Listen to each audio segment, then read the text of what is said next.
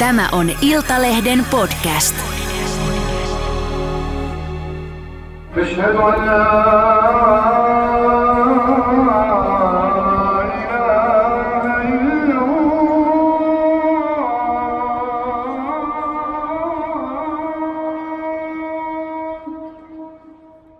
ISIS hän on nyt tehnyt myöskin iskuja Talibania vastaan. Että ne iski tota, yhteen sairaalaan, jossa, ne, jossa kuoli myös yksi Talibanin, muistaakseni Kabulin johtaja. Et siinäkin tullaan niinku tämmöiseen, että kuka pystyy tehdä mitäkin ja kuka on niinku tavallaan se, se, se valta-asemassa oleva. Ja, ja ISIS hän haluaa nimenomaan taas luoda sitä kaaosta ja, ja, ja, tätä niinku, ja näitä jakolinjoja. Tervetuloa Sinivalkoinen Islam podcastin pariin. Minä olen Niina Järvenkylä. Minä olen Jenni Kivesilta ja studiossa meillä on tänään vieraana konflikteihin ja poliittiseen väkivaltaan sekä Iranin ja Irakin sisä- ja ulkopolitiikkaan perehtynyt tutkija Mariet Heglund ulkopoliittisesta instituutista. Tervetuloa mukaan. Kiitos.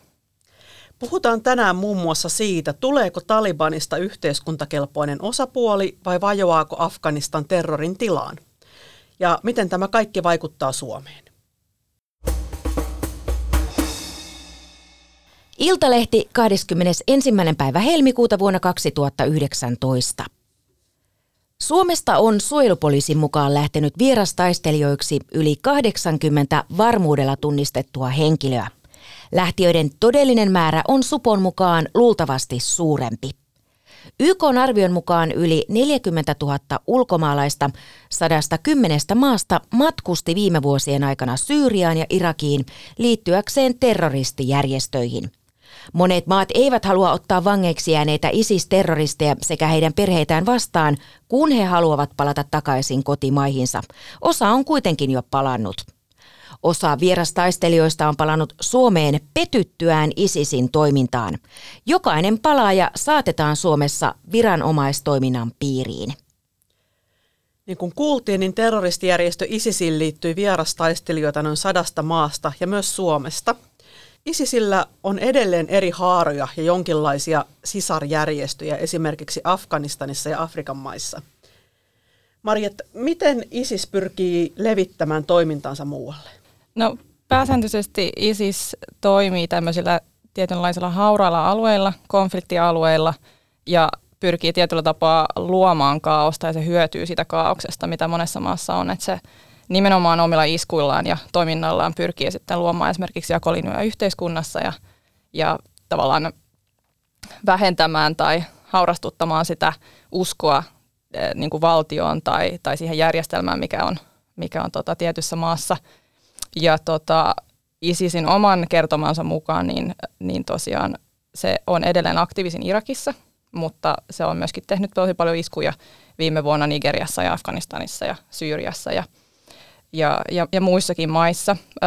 Että et tosiaan vaikka se nyt viime aikoina ö, on, on ollut vähemmän pinnalla, ö, verrattuna siihen, mitä se muutama vuosi sitten oli, niin kyllä siellä edelleen on niin kuin aktiivisuutta muissa maissa ja muilla alueilla ja pyrkii myöskin ylläpitämään tätä, että vaikka tämä tavallaan äh, suurin keskustelu silloin 2015-2014 niin kuin pyöri myöskin Irakin ja Syyrin ympärillä, niin kyllä siellä niin kuin muilla, muillakin alueilla, jotka on nimenomaan näitä konfliktialueita pääsääntöisesti, niin ää, ISIS on, on hyvin, hyvin tota, aktiivinen edelleen niillä alueilla. No ISIS toimii siis muissakin maissa kuin Irakissa ja Syyriassa, mutta mikä on tällä hetkellä vierastaistelijoiden rooli tässä, että onko heitä edelleen? On niitä, että ISIS oli siinä mielessä poikkeuksellinen, että se onnistuu ö, saamaan itselleen todella paljon näitä vierastaistelijoita, että totta kai ollaan nähty myöskin aikaisempina vuosina. Esimerkiksi tämä Al-Qaida-järjestö, niin sielläkin on ollut vierastaistelijoita ja ISISin silloin 2000-luvun alussa, niin oli myöskin taistelijoita, jotka liittyi liittyi siihen, niihin erinäisiin taisteluihin, mutta, mutta silloin mitä nähtiin 2014 etenkin, niin sinne matkusti hyvin paljon ö, ulkomaalaisia ö, mukaan taistelemaan. Ja ehkä osittain sen, sen takia, että sinne oli helppo matkustaa, mutta myöskin ISIS oli hyvin tehokas tai sillä oli hyvin tehokasta propagandaa, mitä se levitti monella eri tavalla ja hyvin niin kuin, ä, innovatiivisestikin voisi sanoa ja monella eli kielellä ja ä, antoi myös rahallista tukea näille, näille, jotka halus tulla, tulla sille alueelle. Et mitä nyt esimerkiksi puhutaan on se, että, että nämä, jotka on ollut tietyillä ISISin hallitsemilla alueilla, niin siirtyykö ne muille tai näille uusille konfliktialueille tai hauraalle alueelle ja jatkaa toimintaansa sitä kautta. Että ähm, ne on kuitenkin kartuttanut tietyllä tapaa taistelukokemuksiaan tai, tai muuta kokemustaan ja siinä mielessä heistä tai he olisivat hyödyllisiä myöskin muilla, muilla alueilla, mutta tota, saa, saa, saa nähdä, että miten, mitä tota, miten tämä, tämä kehittyy. Että tosiaan ollaan nähty myöskin Irakin ja Syyrian lisäksi, niin ollaan nähty vierastaistelijoita myöskin muilla alueilla. Mitä mieltä olet siitä, että nyt ISIS on tehnyt iskuja Syyriassa ihan viime päivinä vankiloihin? Niin onko ne sen takia, että ne haluaa rekrytoida jäseniä? Ja siellähän on varmaan sitten ulkomaalaisia ja sitten niin sanotusti paikallisiakin ISIS-taistelijoita. Niin onko tämä se syy, minkä takia niihin vankiloihin hyökätään? Joo, tota, monta, monta kertaa ollaan itse asiassa nähty tämmöisiä samanlaisia niin sanottuja jailbreakkeja, eli just, että isketään vankiloihin, koska niissä on perinteisesti hyvin paljon näitä jihadisteja ja halutaan vapauttaa heitä ja myöskin osoittaa taas sitä järjestelmää kohtaan, että me kyetään tekemään tietynlaisia iskuja, ja etenkin nyt, kun että niin kuin ISISin rooli Syyriassa ja Irakissa on ollut, se on jäänyt vähän pimentoon, niin, niin tota, tämmöisillä iskuilla niin sitten pystytään taas osoittamaan, että meillä on kykyä tehdä edelleen niin kuin merkittäviä iskuja ja sitä kautta myöskin vapauttaa niin kuin jihadista ja omiin riveihinsä. Että tota, et muistaakseni, jos mä nyt muistan tilastot oikein, niin Irakin ja Syyrian näissä vankiloissa on 10 000 ISIS-taistelijaa tai ISIS-terroristia edelleen, ja 2000 arviolta näistä on vierastaistelijoita, että on kuitenkin edelleen merkittävä määrä, mutta, mutta tota, joo, viidesosa. Joo, joo, heitä on paljon. Joo, kyllä. Mutta ISIS on muuttanut toimintansa muotoa viime aikoina, eli se tekee tällaisia täsmäiskuja, ja esimerkiksi Irakissa pääasiassa vain niin sotilaita ja poliiseja vastaan, mutta sitten on myös nämä vankilaiskut. Niin onko tämä edelleen se sama ISIS, vai onko tämä joku muu ryhmittymä käytännössä, koska kalifaattiahan ei enää ole? Kyllä se niin kuin ideologisesti on, on edelleen se sama, että me ollaan nähty ISISin suhteen semmoista tietynlaista kulta-aikaa, jos sitä nyt siksi voi kutsua, mutta, mutta se niin kuin kulta-aika oli silloin kalifaatin aikana, että he onnistuivat oikeasti perustamaan sen kalifaatin ja se oli ollut ISISin tavoitteena jo, jo hyvin pitkään. Et ideologia on edelleen se sama, mutta et se miten he pystyvät sitten toimimaan, niin se on sitten muuttunut, että et, et toki niin kuin mainitsitkin, niin tää, ne menetelmät, mitä ne nykyään käyttää, niin se on enemmän tämmöisiä tienvarsipommeja ja yksittäisiä iskuja, kidnappauksia ja ä, salamurhia ja, ja, ja tällaista etenkin niin kuin turvallisuusjoukkoja kohtaan ja, ja shialaisia kohtaan, koska ä, ISIS haluaa ä, luoda tämmöisiä jakolinjoja yhteiskunnassa ja etenkin näitä uskon, ä, uskonnollisia jakolinjoja, että koska he itse edustavat hyvin tämmöistä salafi, salafi-jihadistista sunni linjaa, niin he, he myöskin yleen katsoo ja, ja vihaa tietyllä tapaa myöskin näitä shialaisia tai shialaista haaraa siinä ja, ja on, ovat olleetkin tosi väkivaltaisia heitä kohtaan, niin tota, se on muuttanut toimintatapaansa, mutta, mutta esimerkiksi silloin, kun siellä oli se kalifaatti ja tehtiin näitä taisteluja, niin se, se, sillä oli kyvykkyyttä tämmöiseen perinteiseen sodankäyntiin jopa, ja se käytti teknologiaa hyvin, hy, niin kuin, hy, hyvin hyödykseen ää, tai, tai innovatiivisella tavalla, esimerkiksi droneja hyödynsi ja, ja, tällaista, mutta, mutta nyt kun se on menettänyt kalifaattiin, se on myöskin menettänyt tulo, tulolähteitä, koska silloin sillä oli myöskin näitä öljykenttiä hallussaan, se pystyy takavarikoida omaisuutta, se pystyy ottaa veroja tai tietynlaisia maksuja ja veroja ää, ihmisiltä, mutta että nyt sillä ei ole niin kuin pääsyä samalla tavalla näihin, että se on sitten vaatinut myöskin sitä, että se mukautuu ja, ja muuttuu. Ja tätä nähdään myöskin muissa maissa, että ei ainoastaan niin kuin, tai muilla alueilla, että ei ainoastaan Irakissa ja Syyriassa, vaan, vaan tämmöistä samanlaista niin kuin, mukautumista ja muuttumista nähdään myöskin muissa, muissa tai muilla alueilla, missä ISIS toimii. Terroristiryhmillä on useita tapoja järjestäytyä ja kuullaan nyt pätkä, mikä on yksi. Karavanin sotapolku näkökulmia jihadismiin kirjassa on mainittu yksi tapa – Erityisesti Bosnia-Herzegovinan alueelle on syntynyt kokonaisia kyläyhteisöjä, joissa saarnataan radikaalia tulkintaa islamista ja joista on lähtenyt merkittäviä määriä vierastaistelijoita Syyrian ja Irakin konfliktialueelle liittyäkseen jihadististen organisaatioiden riveihin. Joissakin näissä yhteisöissä tiedetään ISISin lippujen olleen avoimesti esillä. Vaikka julkisesti saatavissa olevien tietojen perusteella ei ole osoitettavissa, että tällaiset Bosniassa sijaitsevat salafistiset kyläyhteisöt toimisivat toisiinsa linkittyneinä jihadistisina koulutuskeskuksina, on selvää, että niillä on potentiaalinen merkitys radikalisointikeskittyminä ja itsenäisinä varjohallintoina. Äärijärjestöt eivät siis yhtäkkiä katoa, vaikka saavatkin vähemmän huomiota ja joutuvat niin sanotusti paitsioon. Ne ovat edelleen paikallisesti uhka ja ne ovat myös toiminnassaan paljon monimuotoisempia vastoin ehkä yleistä ennakko-olettamusta. Marja, toimivatko ryhmät nyt näin, kuten äskeisessä esimerkissä? No Bosnian, Bosnian tilanteeseen en ole perehtynyt, mutta yleisesti niin mitä esimerkiksi Irakissa ja Syyriassa, niin, niin sanoisin, että siellä ei ihan yhtä avoimesti pystytä toimimaan, koska siellä se tavallaan se vastareaktio ja vastaiskut on ollut sen verran kovia ja siellä on myöskin muita aseellisia toimijoita, jotka suhtautuu hyvinkin kriittisesti ja väkivaltaisesti ää, niihin ihmisiin, kenen epäillään olleen tai olevan ää, tota, ISIS-jäseniä. Et varmasti löytyy hyvin paljon sellaisia, jotka edelleen on samaa mieltä ja, ja uskoo tähän ideologiaan, mutta sitten se vähän vaihtelee, että miten avoimesti siinä pystytään olla.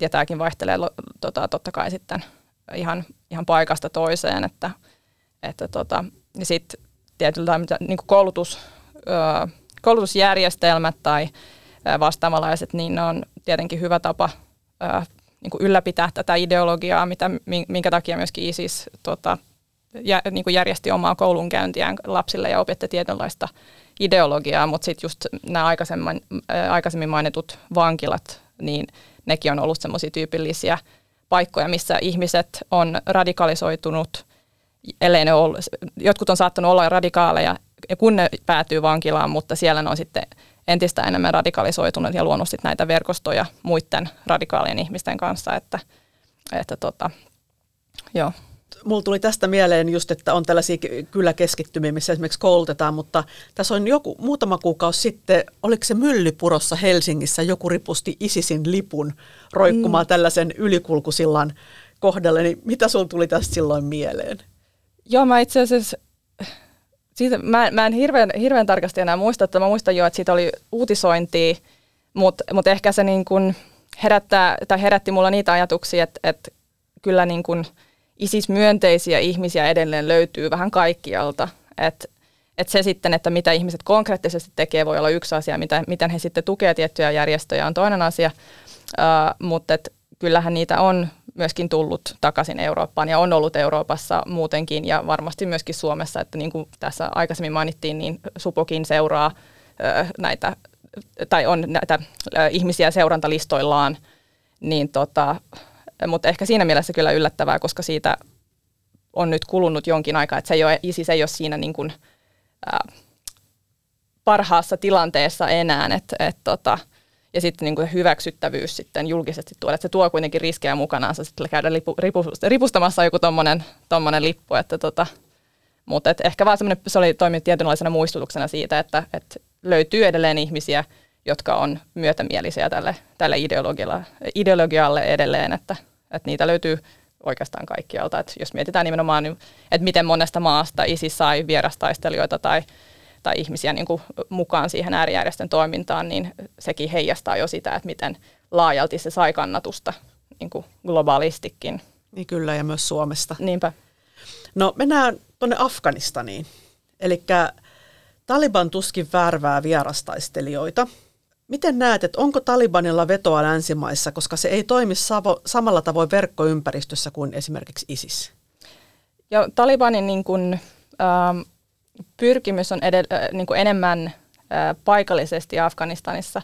Et toki usein, kun, kun tarkastellaan näitä eri äärijärjestöjä, niin, niin tämä niin paikallinen versus globaali agenda äh, saattaa vaihdella ja milloin ne niin kuin, äh, kehittyy paikallisesti ja sitten jotkut ilmoittaa olevansa esimerkiksi ISISille lojaaleja ryhmiä tai sitten virallisesti joku ryhmä, esimerkiksi Al-Qaida, ilmoittaa, että nytten tota, levitetään toimintaa ää, muualle, niin, niin näissä on aina e-, eroavaisuuksia, mutta, mutta Taliban on ehkä enemmän niin kuin nimenomaan Afganistaniin keskittyvä järjestö, joka myöskin ke- kehittyi paikallisesti Afganistanissa ja sen tavoitteet on päällisesti ollut nimenomaan Afganistanin sisällä, että se siinä mielessä eroaa esimerkiksi Al-Qaidasta, jolla on ollut tämmöiset niin globaalin jihadismin tavoitteet.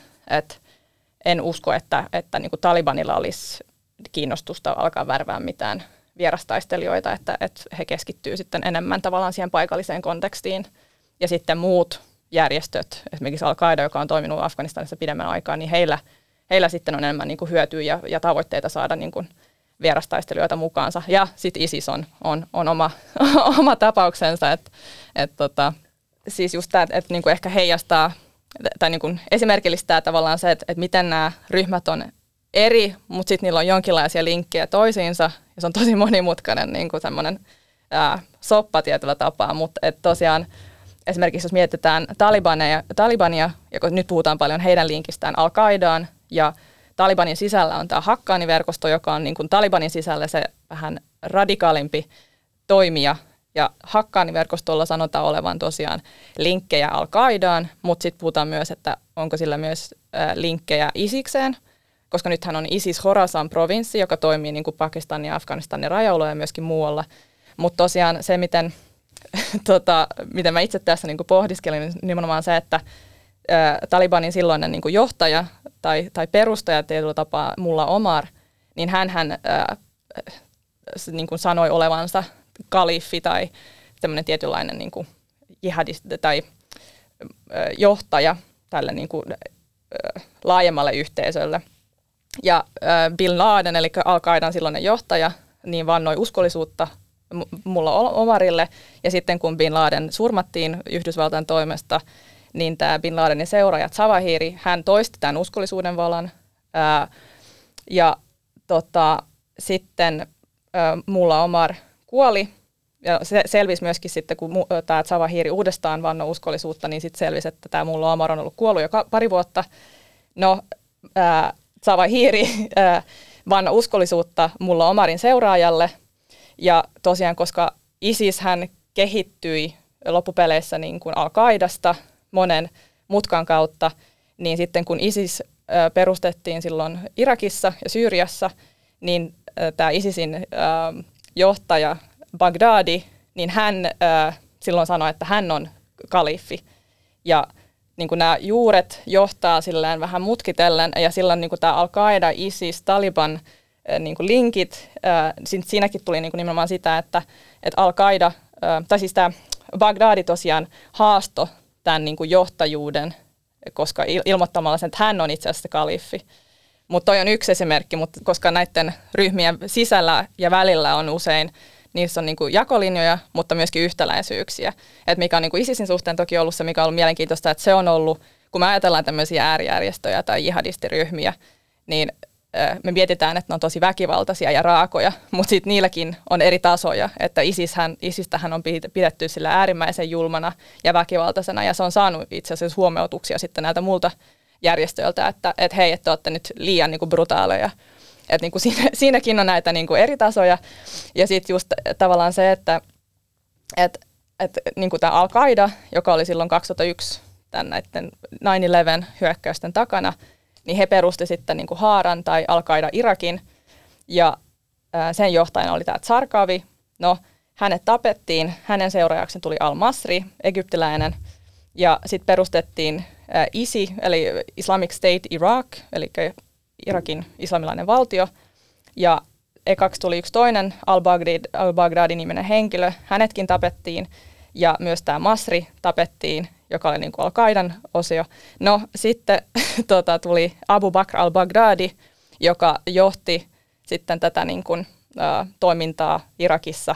Ja ä, sitten myöskin haluttiin laajentaa, tai tuli tämä al-Nusra, joka toimi Syyriassa.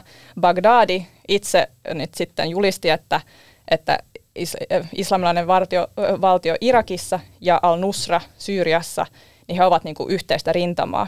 No, al-Nusran just, äh, tota, johtaja kielsi tämän, ja tämän jälkeen sitten Bagdadi itse levitti, niin kuin, alkoi levittäytymään Syyriaan. Ja heistä tuli vähän niin kuin vastustajia tietyllä tapaa. Totta kai mä nyt niin kuin yksinkertaistan hyvin paljon tässä, mutta, mutta se sitten niin osoittaa tavallaan sitä, että miten nämä niin kuin erimielisyydet, koska Bagdadi itse niin kuin oli eri mieltä monesta asiasta ja halusi niin kuin toimia eri tavalla ja hänen viholliskuvansa ja ISISin viholliskuva on ollut hyvin paljon enemmän niin kuin paikallinen, että puhutaan englanniksi niin kuin far enemy ja near enemy, ja al niin viholliskuva on ollut enemmän niin kuin kauempana niin kuin esimerkiksi Yhdysvaltoja kohtaan. Että tämmöisiä, niin kuin, miten, niin kuin, mikä se viholliskuva on ja mi, mitä halutaan käyttää väkivaltaa, niin sekin aiheuttaa näiden niin kuin ryhmien sisällä just sitä, että jotkut haluaisivat toimia erikseen ja tosi, toki myöskin niin kuin tietyt valta, valtapyrkimykset ja kaikkea, mutta et ehkä tämmöinen niin kuin lyhyt, lyhyt jotenkin sillä, että miten, miten ne linkittyy toisiinsa. En tiedä, saako sitä mitään selvää. Mutta tota. ja tämä oli tosi hyvä yhteenveto. Mutta voisiko ajatella esimerkiksi nyt, kun on sanottu, että Afganistanissa on tämä Talibanin hakkaaniverkosto, että se on nimenomaan tämä brutaalimpi haara. Joo, siinä niin kuin Talibanin sisällä. Joo. Joo. Sitten on nimenomaan just sitä, että, että mitkä, miten läheiset yhteydet heillä on al että puhutaan kyllä, että heillä on ää, niin kuin yhteydet nimenomaan heihin. Ja sitten niin kuin, Afganistanin suhteen, koska Taliban on siinä tilanteessa, että he joutuu hallinnoimaan ja joutuu muovaamaan politiikkaa. Ja tällaiset tilanteet ää, usein myöskin johtaa siihen, että kaikki ei ole samaa mieltä siitä. Että esimerkiksi se, että miten ää, esimerkiksi suhtaudutaan niin kuin naisten asemaan tai vähemmistöryhmiin, niin sitten on aina se niin kuin mahdollisuus, että ne, jotka ei ole tyytyväisiä tähän tilanteeseen, niin saattaa sitten Taliban-järjestöstä tai Hakkaanin verkoston sisältä – kokea sitten, että, että heidän, heidän niin kuin toimintatapaan ja, ja niin kuin ideologiaan ja, ja muihin niin kuin sopii sitten paremmin vaikka Al-Qaida tai jopa niin kuin ISIS, että, että siinäkin tulee myöskin tota, kysymyksiä siitä, että pystyykö Taliban maksaa palkkaa näille taistelijoilleen, kun taloudellinen tilanne on mitä on, mutta että tällaiset niin kuin, ää, pelot liittyy usein just siihen, että kun, kun sitten yhtäkkiä ollaankin siinä asemassa, että että pitää lyödä, luoda jonkinlaista semmoista laajempaa politiikkaa. Ja etenkin kun tullaan tämmöiseen poliittiseen tilanteeseen, kun, kun ISIS esimerkiksi, ISISin Afganistan haara, niin hän, sehän niin kuin, kritisoi Talibania hyvinkin vahvasti siitä, että ylipäätään käytiin neuvotteluja Yhdysvaltain kanssa, koska se on niin kuin fundamentaalisesti väärin ISISin näkökulmasta. Et sitten saattaa olla myöskin Talibanin järjestön tai hallinnon sisällä tai niin kuin liikkeen sisällä sellaisia, jotka niin kuin ajattelee samalla tavalla. Mutta ei, ei, ei mulla tokiaan ole, tosiaan ole mitään vastausta siihen, mutta mut nimenomaan tämä, että miten radikaalisti ja millä tavalla pitää niin kuin, suhteutua tai suhtautua ää, tähän niin kuin, jä, niin kuin liikkeen nykytilanteeseen. Ja hän on nyt tehnyt myöskin iskuja Talibania vastaan, että ne iski tota, yhteen tai hiljattain yhteen tota, sairaalaan, jossa ne jossa kuoli myös yksi Talibanin, muistaakseni Kabulin johtaja. Et siinäkin tullaan niin tämmöiseen, että kuka pystyy tehdä mitäkin ja kuka on niin kuin tavallaan se, se, se valta-asemassa oleva. Ja, ja ISIS hän haluaa nimenomaan taas luoda sitä kaaosta ja, ja, ja, tätä niin kuin, ja näitä jakolinjoja. Oteteoksesta Karavaanin sotapolku näkökulmia jihadismiin – Afganistanin ja Pakistanin rajaseutu on ollut otollista maaperää erilaisille jihadistisille liikkeille, jotka ovat sinne vuosikymmenten kuluessa pesiytyneet. ISKP, myös ISIS Koona tunnettu, toi Afganistaniin myös sektaarisen väkivallan. ISKP on tehnyt näyttäviä terrori-iskuja Sia-moskeijoihin Kabulissa ja Heratissa sekä iskenyt useasti Hasara-vähemmistöä kohtaan – tässä mielessä ISKP on ennen kaikkea vieras tuontituote Lähi-idästä. Ja niin kuin äsken jo puhuttiin, niin Afganistanin tilanne on kompleksi ja haastava. Taliban yrittää luoda suhteita länsimaihin samaan aikaan, kun ISIS-K tekee itsemurhaiskuja tai muita iskuja maassa. Ja kuinka konkreettinen uhka ISIS-K on Afganistanille ja Talibanille? Ja tosiaan arviot ISKPn niin kuin määrästä, että kuinka paljon taistelijoita tai jäseniä heillä on, niin ne vaihtelee todella paljon. Arviot vaihtelee muutamasta sadasta jopa kymmenen tuhanteen, että et hyvin vaikea tietää, että et missä oikeasti liikutaan. Ja siksi on just mielenkiintoista seurata sitä, että miten se kehittyy nyt niin kuin tuleva, tulevina vuosina, että miten hyvin Taliban pystyy ylläpitämään tätä niin kuin väkivallan monopolia ja pitämään sitä kontrollia yllä, ei vaan niin kuin tietyllä alueella, vaan myöskin laajemmin koko maassa. Et tosiaan ISIS ihan varmasti pyrkii niin kuin hyödyntämään jotain niin kuin aukkoja, aukkoja turvallisuusrakenteissa ja, ja aukkoja niin äm, tietyillä toimialueilla ja, ja nimenomaan sitä niin kuin haurautta. Ja kun siellä tosiaan on tilanne tosi huolestuttava yleisestikin ja, ja väkivalta on ollut, ollut tota, läsnä hyvin monta vuotta, että nyt toki näiden taistelujen vähennyttyä ja Talibanin tultua valtaan, niin, niin nää, tilannehan on niin kuin rauhoittunut, mutta sehän ei tarkoita sitä, että etteikö niin kuin tulevaisuudessa tapahtuisi mitään, että, että voisi olla todennäköistä myöskin sitä, että, että ISIS, ISIS Khorasan provinssi pyrkii nyt tämän sitten niin kuin ra- rakentamaan tavallaan omaa kyvykkyyttään.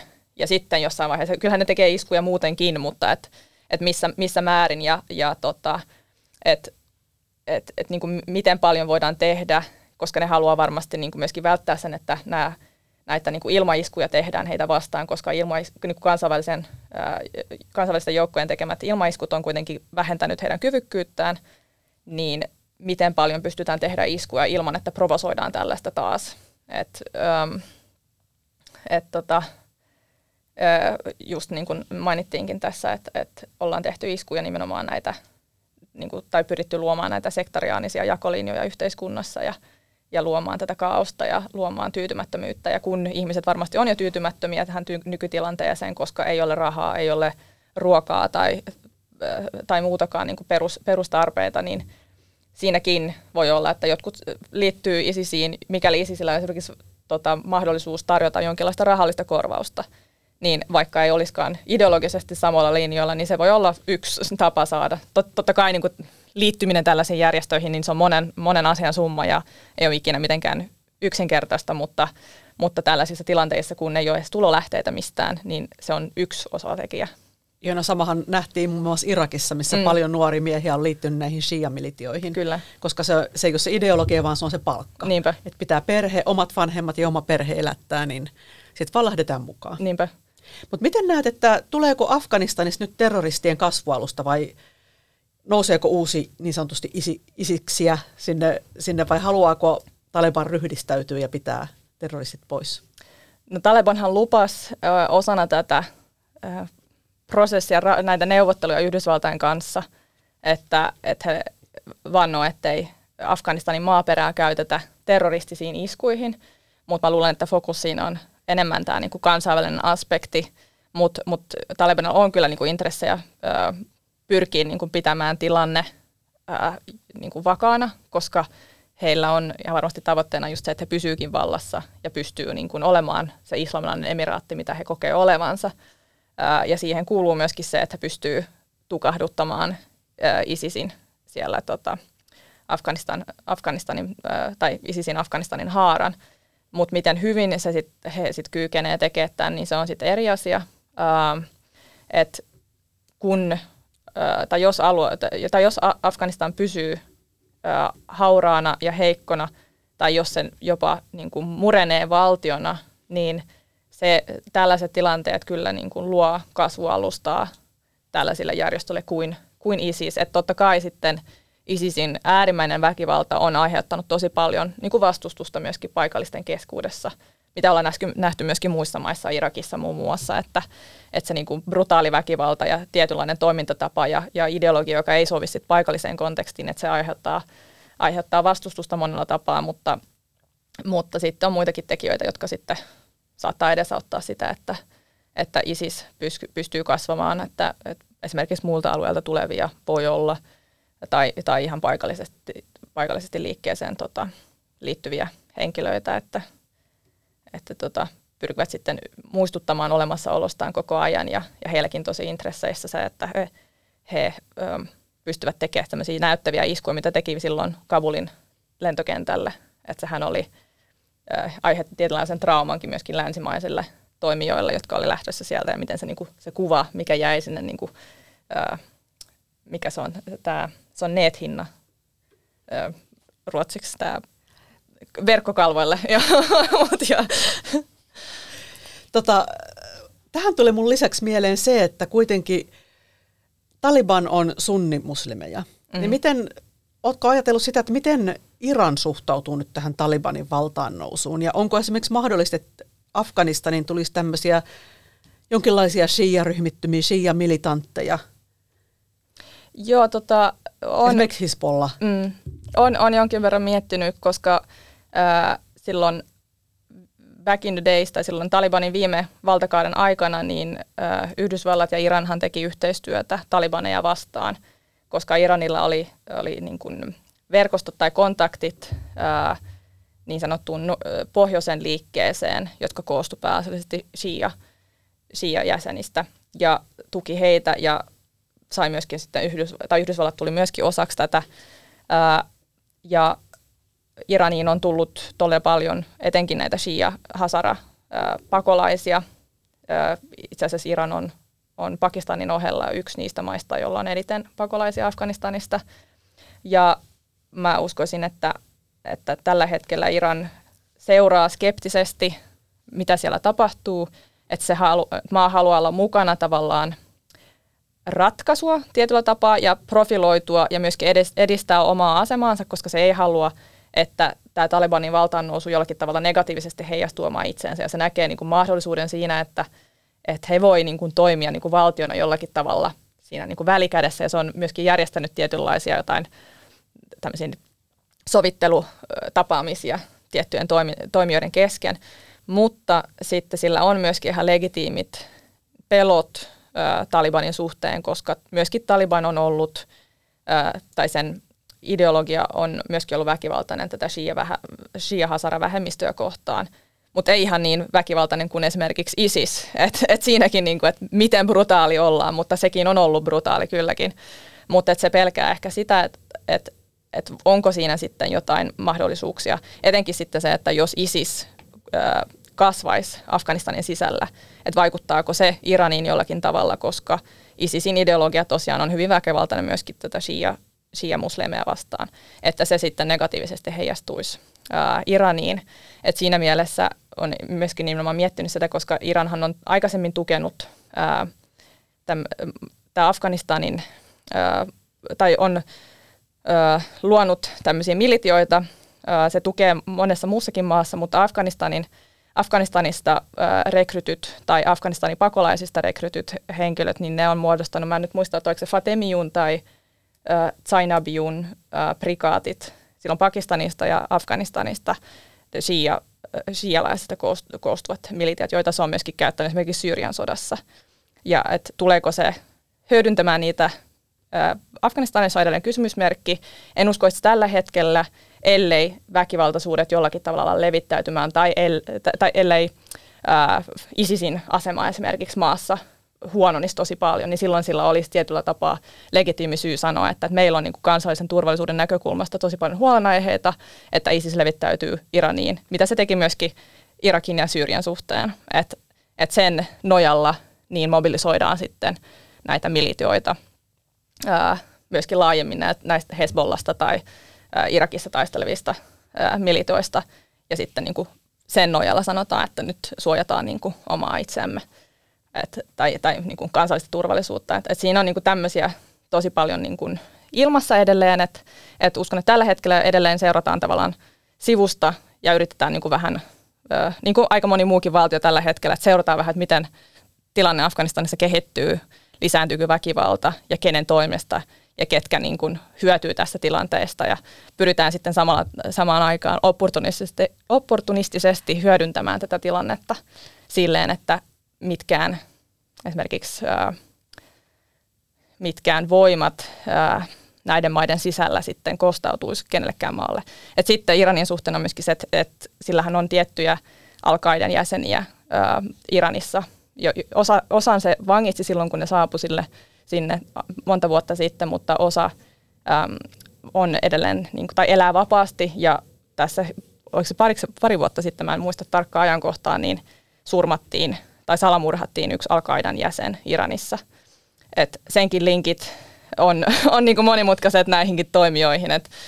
Tämä on semmoinen niin monimutkainen niin kuin hämähäkin seitti tietyllä tapaa, että ketkä linkittyy kehenkin ja miten vahvoja ne on. Ja sitten ne aaltoilee ja välillä muuttuu ja, ja, ja sillä että... Tota... Tässä on sellaisen tosi hyvän mindmapin. joo, joo, kyllä.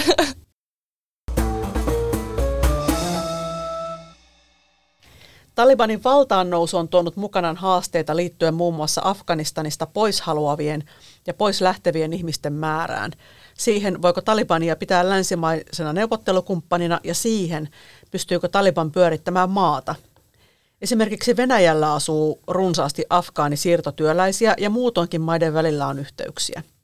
Tätä vasten peilaten, lisääntyykö pakolaisiksi tai turvapaikanhakijoiksi lähtevien määrä ja tuleeko tästä painetta Suomen itärajalle? Marjet, mitä mieltä olet?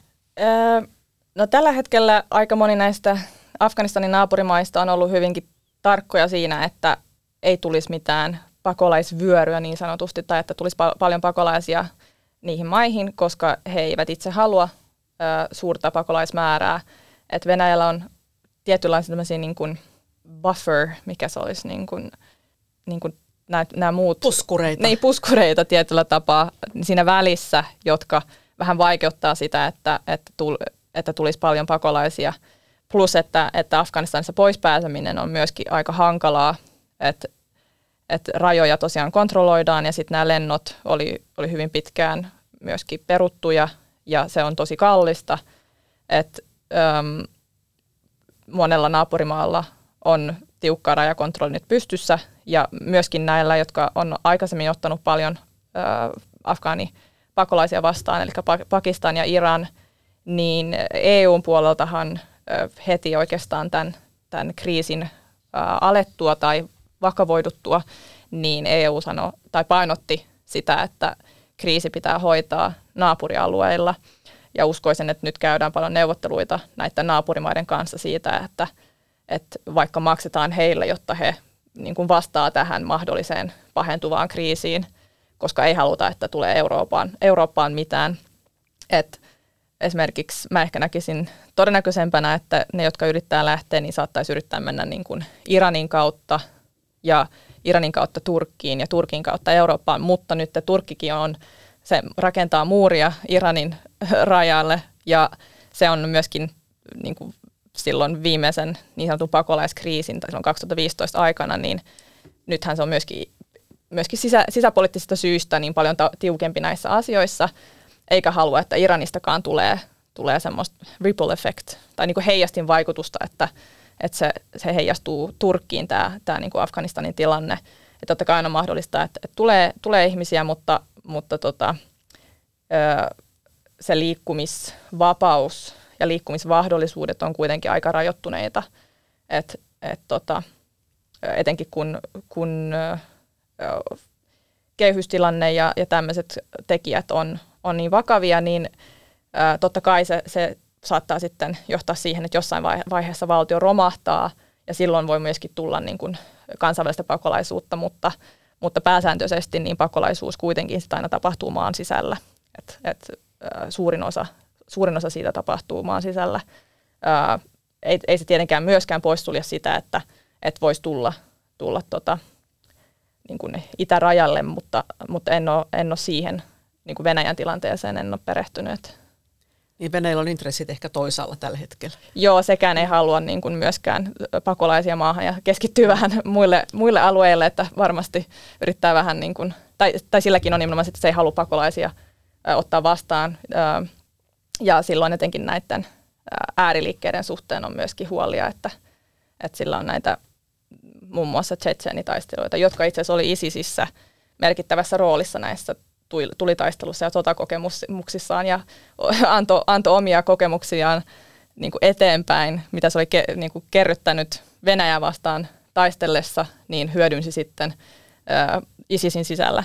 Että, että ne oli niin kuin, sanotaan, että ne oli niin kuin kale, tai arvokkaita vierastaistelijoita, koska jos mennään takaisin niin kuin tähän vierastaistelija-aspektiin, niin niitäkin oli niin kuin eri, eri tasoisia, että miten hyödyllisiä he oli ISISille. Että oli näitä, joilla oli ihan niin kuin konkreettista taistelukokemusta, just nämä tsetsenit esimerkiksi puhutaan, mutta sitten on myöskin näitä, jotka esimerkiksi oli enemmän hyödyllisiä siinä, että he käänsivät tekstejä omalle äidinkielelleen ja, ja myös itse asiassa ää, näissä vapautussodissa niin sanotusti, kun ää, tiettyjä alueita pyrittiin vapauttaa ISISin hallusta, niin tämä vierastaistelijakysymys, että et siinäkin on semmoinen mielenkiintoinen twisti, että nämä vierastaistelit tosiaan, kun ISIS oli menettämässä tätä kalifaattiaan tai omia näitä hallintoalueitaan, niin se, että, ö, miten, että, että puhuttiin myöskin siitä, että, että näitä vierastaistelijoita, jotka, jotka ei ollut tietotapaa hyödyllisiä tai ei oman, ominut tämmöistä niin kuin taistelukokemusta tarpeeksi, niin heitä uhrat, uhrattiin muun muassa niin kuin itse, itsemurhapommeina esimerkiksi. Tämä on nyt yksi esimerkki, mutta, mutta ei tietenkään ole noin yksioikoinen.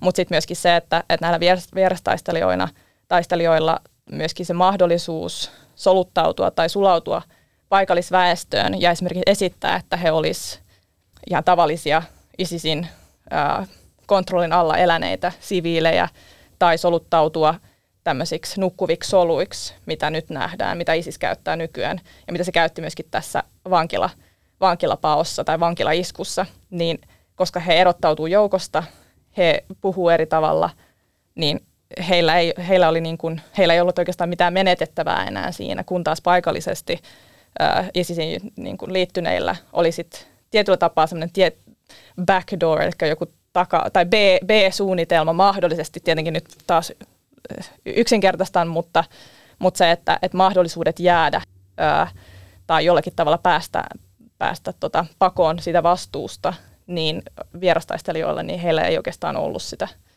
on ja silloin Mosulin tässä vapautustaistelussa, niin silloinhan paljon kun löytyi näitä ruumiita, mm. ISISin taistelijoiden ruumiita, niin siellähän oli todella paljon näitä henkilö, henkilöllisyyspapereita staneista. Eli justiinsa Tsetseeniasta ja sitten oli Dagestanista ja mm. oliko Kasakstanistakin jonkun verran, mutta nimenomaan näistä entisistä neuvostovaltioista. Joo, ja niin. se, se ehkä tuo se just, että Venäjä pelkää sitä, että sitä Kyllä. kautta tulisi sit näitä taistelijoita Kyllä. Venäjälle. Mutta mennään hei tästä vielä vähän eteenpäin, eli Afganistanista on aivovuoto ollut valtavaa, ja etenkin nyt kun Taliban tuli valtaan maassa, niin voiko Taliban hallinnon kanssa neuvotella? Tällä hetkellä sieltä on ryhmä lentänyt neuvottelijoita Osloon. Eli saako Taliban rakennettua hallinnon, jonka kanssa läntiset valtiot voi tehdä yhteistyötä? Ilmeisesti myös suomalais, suomalaisyrityksen lentokoneella. Joo, joo. joo. joo tämä, tämä niin kuin suhtautuminen Talibaniin on, on ollut yksi näistä niin kuin merkittävimmistä kysymyksistä nyt viime kuukaudet. Et, et siinä on semmoinen tietynlainen ristiriita just siinä, että ei haluta tunnustaa sitä valtiota, ei haluta tunnustaa Talibanin hallintoa, mutta sitten miten heidän kanssaan tehdään jonkinlaista yhteistyötä, koska jonkinlaista yhteistyötä on pakko tehdä, jos halutaan ää, niin kuin ratkoa tai, tai vastata tähän humanitaarisen kriisiin, mikä siellä maassa on, niin tämä on ollut sellainen, joka on jakanut tosi vahvasti mielipiteitä, että mikä on se oikea ratkaisu. En tiedä, onko mitään oikeaa ja väärää ratkaisua loppupeleissä. Että, että, äm, nyt tosiaan mielenkiintoisesti niin, niin on, on Norjassa nämä, nämä neuvottelut ja on ollut myöskin Katarin, Katarin kautta jonkinlaisia neuvotteluja, myöskin Iranissa sovittelutapaamisia ja vastaavanlaisia, mutta se ei, ollut, se ei sitten ollut länsimaiden kanssa ää, tarkemmin, paitsi Katarissa toki, mutta, ää, ää, mutta se on niin kuin yksi näistä niin kuin merkittävimmistä kysymyksistä, mitä pitäisi pyr- pystyä ratkaisemaan. että Taleban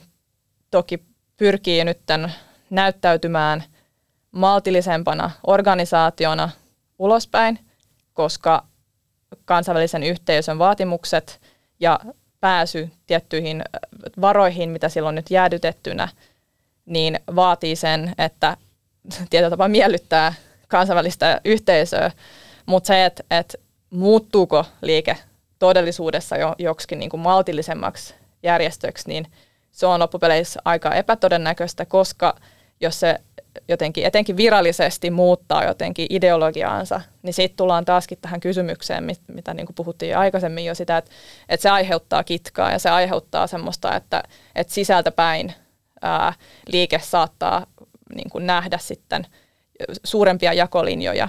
Ja siellä varmasti on jo tietyissä määrin, koska on ollut tämä Katarissa ää, oleskeleva poliittinen haara, joka on käynyt näitä neuvotteluja Yhdysvaltain kanssa. Sitten on ollut näitä sotilaita tai taistelijoita, jotka on ollut mujahedin tai niin kuin vastarintaryhminä ja monta vuotta taistelu Yhdysvaltoja vastaan. Ja, ja sitten on tosiaan tämä hakkaaniverkosto, että et se, että jos virallisesti ryhdytään maltillisemmaksi, niin siinä on paljonkin riskejä. Ja uskoisin, että Talibanilla on myös iso paine pitää se liike yhtenäisenä, koska sitten jos se alkaa murenee, niin sitten siinäkin on heidänkin oman intressin ja niin kuin kannalta, kannalta riskejä. Sitten tullaan taas tähän paradoksiin, että miten Taliban itse pyrkii niin kuin pitämään kiinni ideologiastaan ja sitten samaan aikaan täyttämään joitakin näitä vaatimuksia, mitä ulkoapäin tulee, ja että onko nämä vaatimukset sit kansainväliseltä yhteisöltä edes realistisia, niin se on toinen niin kuin keskustelu, että tämmöisiä niin kuin vaikeita, vaikeita kysymyksiä on, on kyllä vaikka onko, kuinka onko, paljon. Onko sinulla minkälaista näkemystä, että kuinka kauan näissä neuvotteluissa kestää ja milloin ehkä sitten pystytään käydä, käydä tekemään yhteistyötä Talibanin kanssa? Koska esimerkiksi avustusjärjestöt on edelleen Afganistanissa on. ja ne toimii ja nimenomaan sen takia ne on siellä, että ne haluaa antaa tätä humanitaarista apua, koska siellä on käytännössä nälän hätä joillakin alueilla. Niin kuinka pitääkö näiden neuvottelujen edetä nopeasti länsimaiden kanssa, että se pystyy niin jollakin tapaa pitämään sen maan kasassa? Joo, just tämä niin kun humanitaarinen apu, niin sitä, sitä ollaan ö, annettu ja se on poliittisesti ollut myöskin helpompi kysymys, koska humanitaarinen apu itsessään on ö, e, epäpolitisoitu tai sen pitäisi olla neutraali apumenetelmä, että se ei sido siihen niin ryhmään tai että kenen, kenelle joku tietty henkilö on lojaali, niin se, se ei saa vaikuttaa siihen, että saako hän, hän apua vai ei. Et, et humanitaarinen apu on ollut sellainen, mitä, mitä kansainvälinenkin yhteisö on sanonut, että tämä on ihan ok toteuttaa ja tehdä, mutta sitten siinäkin on todennäköisesti Talibaninkin suunnalta intressejä siinä, että minne sitä apua kohdennetaan. Että heilläkin on tiettyjä alueita, joilla, joilla heillä on niin kuin enemmän kannatusta kuin muilla. Eli uskoisin, että, että jonkinlaista intressiä puskee apua tietylle alueelle on. Mutta sitten toinen merkittävä kysymys on just esimerkiksi ää, kehitysapu tai – se on sitten niin kuin vaikeampi kysymys, koska ö, miten se hyödyttää esimerkiksi Talibaneja ja sitten muutenkin nämä kaikki varat silloin, tai, tai Afganin, Afganistanin hallinnon varoja oli Yhdysvaltain pankeissa myöskin, ja Yhdysvallat jäädytti kaikki nämä, nämä varat. Mä en muista tarkkaa määrää, mutta se oli niin kuin useampi miljardi dollari, miljardia dollaria. Uh, ja totta kai Taliban haluaa päästä käsiksi tähän. Ja sitten Afganistanin hallinto oli aikaisemmin hyvin riippuvainen kansainvälisestä tuesta. No nyt tämäkin on jäädytetty, mutta se on toki on ollut, tosiaan ollut semmoista niin kuin rahallista apua ja tukea, että intressit sit siinä, että, että nämä kansainväliset toimijat alkaisi toteuttamaan jotain kehitysapu- tai, tai laajempia tukitoimintoja Talibanin hallinnolle, niin näyttäytyy aika epätodennäköisenä, koska se olisi poliittisesti myöskin monelle maalle tosi iso semmoinen niin kuin, tai aiheuttaisi tosi paljon kitkaa todennäköisesti, että aha, että okei nyt aikaisemmin ollaan taisteltu Talibania vastaan ja nyt tuetaankin heidän hallintoa. Että sitten mä en tiedä, että olisiko jotenkin varojen, en, en tiedä mikä, niin kuin, mikä niin kuin ratkaisu siinä, siinä olisi, että, että tietty, tietty määrä rahoja on sitten kuitenkin kansainvälisen järjestön tai, tai kansainvälisten yhteisön järjestämiä rahoja Afganistanin hallinnolle – ja mikä sitten on, on niin kuin Afganistanin omaa rahaa niin sanotusti ja mikä on sitten kansainvälisen tuen myötä tullutta rahaa. Mutta sitten niin kuin nämä pakotekysymykset ja kaikki tällaiset, niin Talibanin hallinnossakin on ihmisiä, jotka on pakotteiden alla. Et tässä on niin kuin paljon, paljon tekijöitä, mutta se on sitten eri asia, että onko yksityishenkilö versus sitten nämä niin kuin laajat, laajat rahasummat, mitä, mitä on niin kuin jäädytettynä. Et siinä sitten Yhdysvallollakin on merkittävä rooli, että, että tota, esimerkiksi jos EU tai EUlla ei ole sitten pääsyä näihin rahoihin, jotka Yhdysvallat on jäädyttänyt, että siinäkin on sitten kenen, kenenkin intressit ja, ja toiveet, toiveet mukana, niin se on, se on sitten oma, oma kysymyksensä. Toinen paradoksi, mikä siinä on just se, että, että puhutaan kuitenkin siitä, että Talibanin pitää kunnioittaa naisten asemaa esimerkiksi, mutta mut se, mitä tämä niinku, siis ihan tutkimustenkin mukaan, mitä humanitaariset kriisit aiheuttaa – esimerkiksi sukupuolis, niin kuin, tai naisten asemalle tai sukupuolien kohdistuvalle väkivallalle ja, ja tämmöisille tekijöille, niin se on todella, todella merkittävä ja naisten asema niin kuin pääsääntöisesti huonontuu humanitaaristen kriisien myötä ja konfliktien myötä.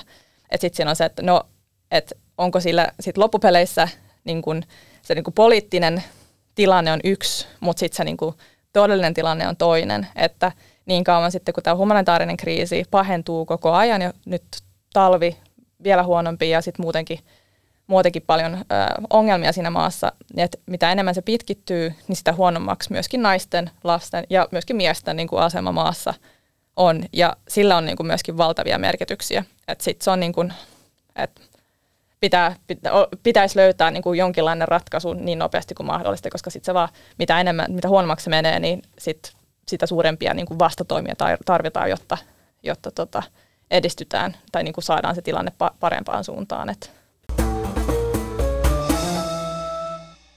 Iltalehti 16. päivä elokuuta 2021. Ulkopoliittisen instituutin johtaja Mika Aaltolan mukaan ääri-islamistisen Taliban-liikkeen nopea valtaannousu Afganistanissa on yhden idealistisen maailmanajan loppu. Aaltolan mukaan Afganistaniin mentiin aikanaan rakentamaan maata länsimaaksi, jossa on läntiset vapaudet. Kaikki mitä tehtiin osoittautui kestämättömäksi. Aaltolan mukaan Afganistanin opetus muille operaatioille on se, että tulokset voivat romahtaa nopeasti. Länsimaissa on tultu aiempaa kyynisemmäksi sen suhteen, mitä kaikkea ulkomaalaisen avun kautta voidaan saavuttaa.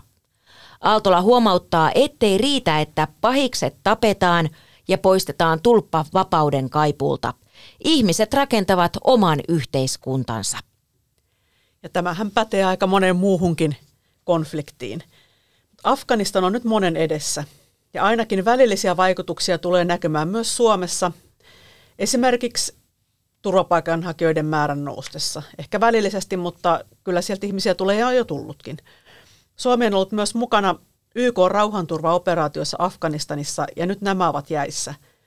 Mitkä ovat Afganistanin suurimmat haasteet ja onko mitään opittu esimerkiksi Irakista? Joo, tosiaan tämä Afganistanin tilanne on, on herättänyt hyvin paljon, tai nostanut oikeastaan uudestaan keskusteluun nämä interventiot ja intervention muodot ja herättänyt paljon kritiikkiä myöskin sitä, sitä kohtaan, että minkälaisia, tai minkälaista interventiota tehdään tiettyyn maahan ja mitkä ne tavoitteet on.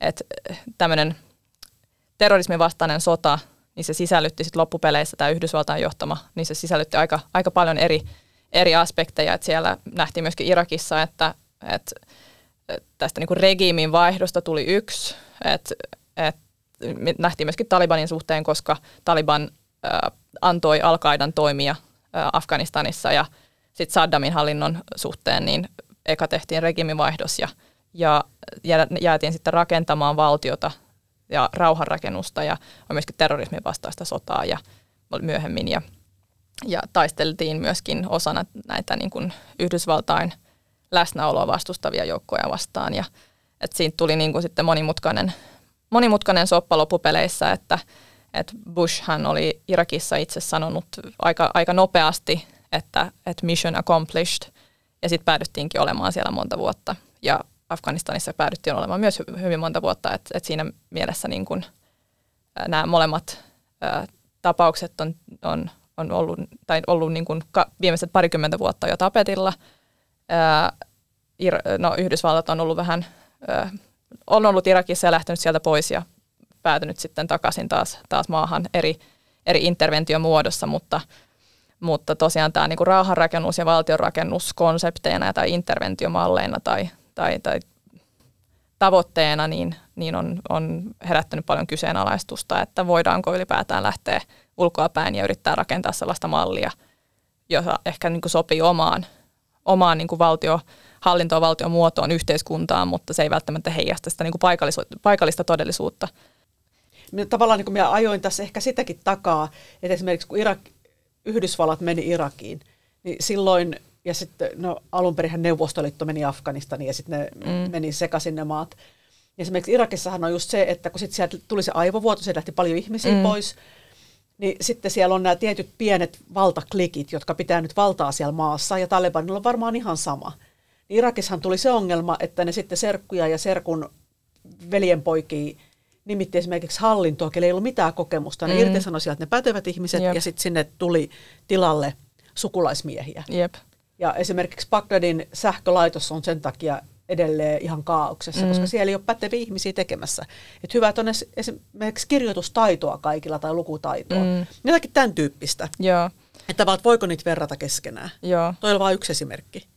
Et, öö, joo, toi niinku aivovuoto, aivovuotopuoli on, on merkittävä, että että sitä nähdään monessa niin kuin konflikti, konfliktimaassa tai, tai maassa, jotka kärsii erinäisistä konflikteista, että, että ne, jotka pystyy, niin voi, voi paeta ehkä niin kuin maan, maan rajojen ulkopuolelle ja usein he ää, jotka pystyy esimerkiksi lentää pois maasta, niin se jo indikoi, että on tietynlainen tulotaso, taas yksinkertaistaan, mutta, mutta tota, ää, ja tietty voi olla myöskin nimenomaan siis niin koulutus, koulutustaso, ja sitten tulee tämmöinen aivovuoto, että ne, jotka pystyy, niin voi lähteä, tai ne, joilla on joitakin linkkejä jo muihin maihin, niin ne lähtee. Ja se, mikä on ollut myöskin Talibanin valtaan, valtaan nousun myötä, niin hän itse painotti sitä, että, että älkää lähtekö. Ja se on, siinä on myöskin paljon niin kuin loogisia syitä, koska he tarvii sitä institutionaalista muistia, mitä siellä on ollut ö, monen, monen vuoden ajan. Et totta kai he on itse toiminut niin kuin varjohallintona monella alueella, mutta sitten kuitenkin tämmöinen niin kuin valtion pyörittäminen niin vaatii, vaatii sitä niin kuin, ö, osaamista ja, ja ihmisresursseja muutenkin ja va- tavallisia resursseja. Että sitten jos tulee todella iso aivovuoto, niin sekin vaikuttaa varmasti jollakin tavalla myöskin Talibanin kykyyn hallinnoida sitä maata. Et kyllähän he painotti just sitä, että, että just nimenomaan, että älkää lähtekö ja, ja voitte jatkaa työssänne, ja, mutta sitten kuitenkin tehdään tietynlaista politiikkaa, joka, jo, jolla on vaikutusta esimerkiksi naisten työpaikkoihin ja, ja vastaavanlaisia, jotka sitten niin haittaa myöskin tätä niin kuin, ö, institutionaalisen muistin ylläpitämistä. Et, et se on valitettavaa just monessa, monessa tämmöisessä niin kuin konfliktista kärsivässä maassa, että nähdään nimenomaan tätä aivovuotoa ja se on merkittävä ongelma, ongelma kyllä. Ja se, se tota, niin kuin, mikä tämä nyt on suomeksi, exclusionary, se, että suljetaan tiettyjä ryhmiä ulkopuolelle esimerkiksi poli- politiikasta, niin harvemmin se on toiminut just se, että no – Irakissa oli just se malli, mitä niin kuin tehtiin aika, aika nopeasti silleen Saddam Husseinin syrjäytymisen jälkeen, niin puhuttiin tämmöisestä debatification poliisista, eli ei sallittu Baath-puolue, joka oli, johon Saddam Hussein myöskin kuulu, niin ei sallittu korkeiden uh, virkamiesten enää pysyä uh, työpaikassaan, ja heidät potkittiin tavallaan tai syrjäytettiin, ja sitten samalla uh, päätettiin tai lopetettiin armeija, ja niin kuin kun, kun jätetään isoja niin kuin määriä ihmisiä pois yhteiskunnasta ja poliittisesta elämästä ja kaikesta muusta, niin harvoin se, se niin kuin tuo mukanaan hirveästi hyvää, vaan aiheuttaa närää, aiheuttaa vastarintaa ja, ja myöskin ihan niin kuin konkreettisia niin kuin hallinnointiongelmia esimerkiksi. Et, öö, nyt mitä no, Taliban – onko todennäköistä, että, että se sisällyttää monia eri yhteiskuntaryhmiä omaan hallinnointiin.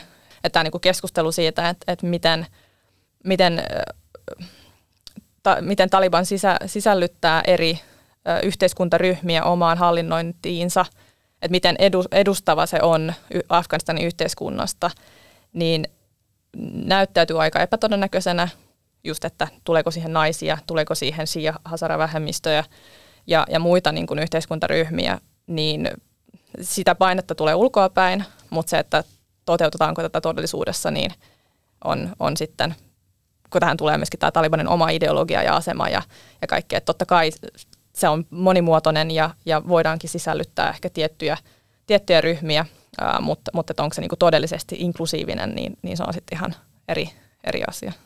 Eli näyttääkö siltä, että jonkun sortin kaaosta on tiedossa vielä vuosiksi eteenpäin? No vai, vai, vaikea tota, katsoa tätä tai ennustaa, ennustaa mutta, mutta tota, en mä usko, että se mitenkään rauhoittuu vielä pitkään aikaan. Et niin paljon niin kuin kysymysmerkkejä ja tosiaan kun valtio on ollut ää, hauras jo entuudestaan ja sitten tulee vielä näitä niin kuin valtavia talousongelmia, mitä siellä on, ää, ja paljon tämmöisiä niin kuin hallinnointikysymyksiä. Mikään valtio ei ole tunnustanut islamilaista emiraattia tähän mennessä. Viime va- tota, valtakaudella kuitenkin kolme maata sen teki. Et, et, niin, et se, Talibanilla on valtavia haasteita ja sitten on vielä niin tämä äärijärjestötoiminta ja miten niin kuin kansainvälinen yhteisö suhtautuu. Sitten on humanitaariset ongelmat ja, ja, ja, ja kaikkea muutakin. Ja, et, tota, Haasteita riittää. Kyllä, valitettavasti. Hyvä. Kiitos vierailusta, Marjet. Kiitos.